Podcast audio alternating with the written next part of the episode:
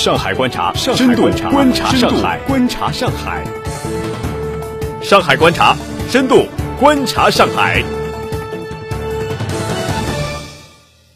亲爱的各位听众朋友们，欢迎收听今天的上海观察。上海港今年的货运吞吐量继续蝉联世界第一，已经连续第四年位居全球之首。如此的世界大港又有何渊源呢？人们或许会想到外滩南侧的十六铺，在今天并不靠海的青浦区白鹤镇的一片田野下，这里是唐宋时期青龙镇和青龙港的所在地。青龙镇，相传因三国东吴孙权曾经在这里设置青龙战舰而得名。唐朝天宝五年建镇，距今已经有一千两百多年，是上海地区历史上最早的贸易港口。它位于当时该地区主要干流吴淞江的入海口，循江而上可直达苏州，经支流可于华亭、秀州等地交通。北宋元丰年间，这里已经是来自四方的内外贸易商人的汇集之地。斗转星移，沧海桑田。南宋中叶之后，随着上海地区海岸线的东移和吴淞江的淤陷，青龙港及青龙镇逐渐衰落。来自各地的海船多改自从吴淞江南岸的支流宋家浜进入并停泊于上海浦，至南宋末年，逐渐形成了一个新的港口和市集，即上海港和上海镇。时至元末明初，受潮汐作用影响，吴淞江的泥沙淤积殃及下游诸河，上海港所凭借的上海浦航道也因此渐为淤浅。来往海船纷纷转往长江岸边太仓境内的浏河港，上海港的地位岌岌可危。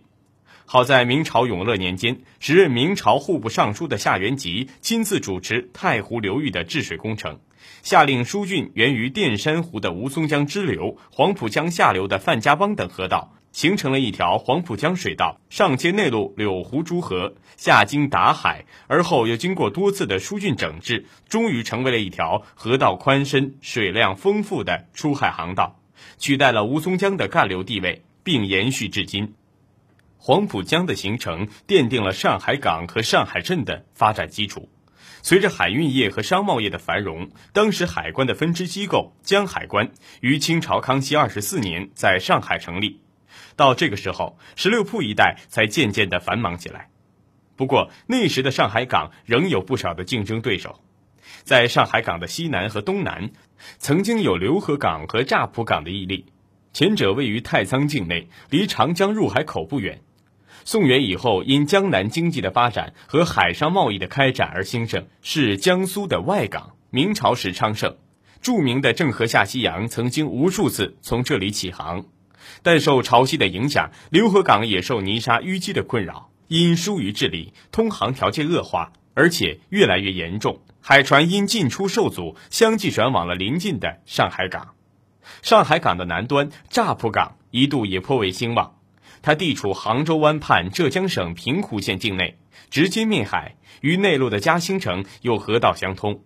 明元两代，这里的海运往来活跃。清代前期颇盛，其中大多往返于华南及日本航线，但它偏离长江入海口，与江南经济富庶地区的交通联系远不及上海便捷。港外又有浅滩梗阻，吨位稍大些的海船要后潮进出，贸易规模终受限制。不少原先进出该港的商船纷纷改居上海港。上海南北两翼两大港口的衰退，使开埠前的上海作为江南主要进出海口的地位愈发的突出和稳定。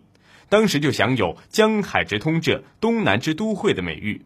这是一九八四年开埠后上海及其港口进一步发展的重要基础之一。